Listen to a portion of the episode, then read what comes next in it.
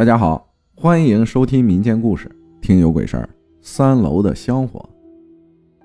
其实我是一个很少遇见什么奇奇怪怪灵异事件的人，因为也不说迷信，但也会保持一颗敬畏之心。但有一件事儿，一直在我心底没有答案。这么多年过去了，也就封存在过往了。我是土生土长的农村孩子，小时候爸妈出门打工，我也就从小跟着爷爷奶奶长大。小学五年级之前，我们还一直住在村子三岔路口茅草屋里，连门都是竹条编制的。为了挡风，在外面缠上了一层塑料布。很多人都不相信我住过茅草屋，觉得九零后应该不至于这么惨。现在稍微好一点的主卧都抵得上当时我们一整套的住房面积了，而那个小小的茅草屋，麻雀虽小，五脏俱全。不仅容下我们三人，还有当时那五平米不到的小卖部，一个老旧的厨房，还有两头半大的猪。后来爸妈攒了些钱，拆掉了茅草屋，在上面又重新建起了三层楼的砖房。以往的农村，几乎每家的堂屋都会请风水先生建起香火，每到逢年过节或者逝者忌日，都会在香火前祭奠。烧纸钱，点香，但我们家比较特殊，当时不知道什么原因，可能是因为我们在三岔路口边上，底楼过往的行人比较多，不太方便，于是我家的香火就起在了三楼上。当时三楼不会有人住，基本都堆一些干柴杂物，很少有人上去，我更不可能平时没事上三楼的。因为对香火那些摆置有些忌惮，而且三楼的光线很暗，总觉得往那儿一待，周遭都感觉阴森森的。忙完房子的事儿，爸妈又开始了打工生活，房子依旧只有我和爷爷奶奶住。修了新房后，几年还没觉得有啥奇怪的事情，也有可能当时小不太注意，直到上了初中。自从修了房子，我也就一个人睡了。爷爷奶奶年纪大，不太方便爬楼，所以二楼只有我一个人住。虽然有点怕，但想到是自己家，也没想那么多。直到某一天夜里，我关了灯准备睡下，正酝酿睡意时，隐隐约约听到楼上有什么动静。但我很清楚的知道，不可能是爷爷奶奶。因为当时门缝里根本没有灯光。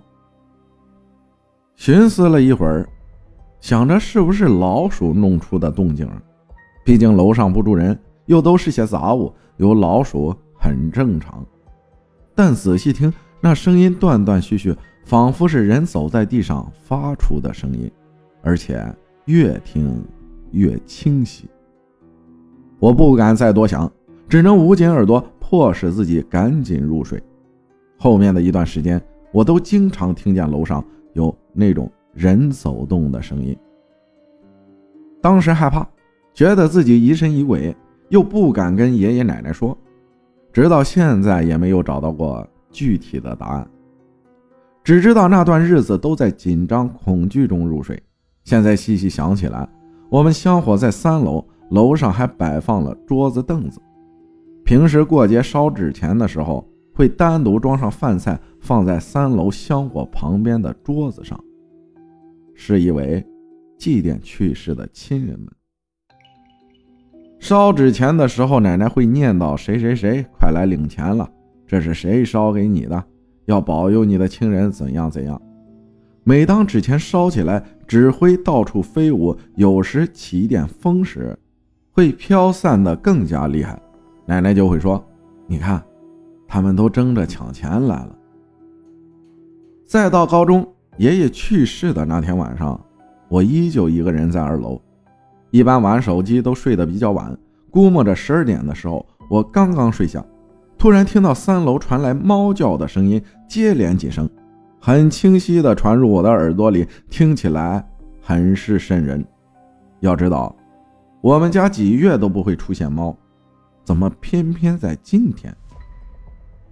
在这个时候，在有香火的三楼，就那么的猝不及防的传来了。我心里一阵发毛，隐隐觉得有些不对，但困意袭来，也管不了那么多了。直到被一声声哭喊声惊醒，是奶奶的声音，在楼下。此时外面又是大风又是下雨，看了时间，才凌晨两三点的样子。我匆匆跑下楼，才发现爷爷已经不行了。那是我放月假回去的第一天。其实前段时间，母亲就经常给我发信息，说爷爷的病好像有点严重，一直念叨着我。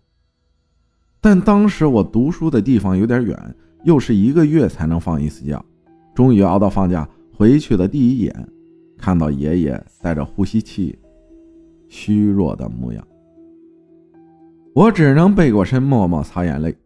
奶奶说，爷爷几天都没吃东西了，就这么一直吊着一口气。就是想等我回来。那天下午，我熬了稀饭，爷爷终于吃了，也笑了。他说他就是想吃一口这种稀饭。后来奶奶跟我说，凌晨的时候，爷爷醒来说还想再吃一口我煮的稀饭，奶奶赶紧去热，回来就发现爷爷倒在床边，快不行了。一大家子人只有我送了终，他们都说爷爷是在等我回来。生前他最疼我这个孙女，这种种事情结合起来就觉得很奇怪，好像很多时候都和三楼的香火有着千丝万缕的关系。爷爷生前的时候经常跟人说，他经常睡着睡着看见有人站在他的床边，有时候好像是去世的亲人说要来带他走。以前就觉得爷爷是不是年纪大了？出现幻觉也正常，但又联系到我之前遇到的种种，那未知的脚步声，突然的猫叫声，或许真的有灵魂的存在，或许就在我们身边。感谢月月分享的故事。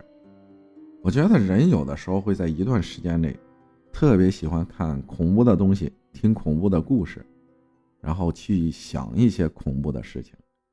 而且是浮想联翩。简而言之，就是特别喜欢在恐怖的氛围内去入睡。然后这个事情会在随着你越来越大，就是年龄越来越大，会渐渐的就消失掉，就没什么了。这个东西可有可不有了。感谢大家的收听，我是阿浩，咱们下期再见。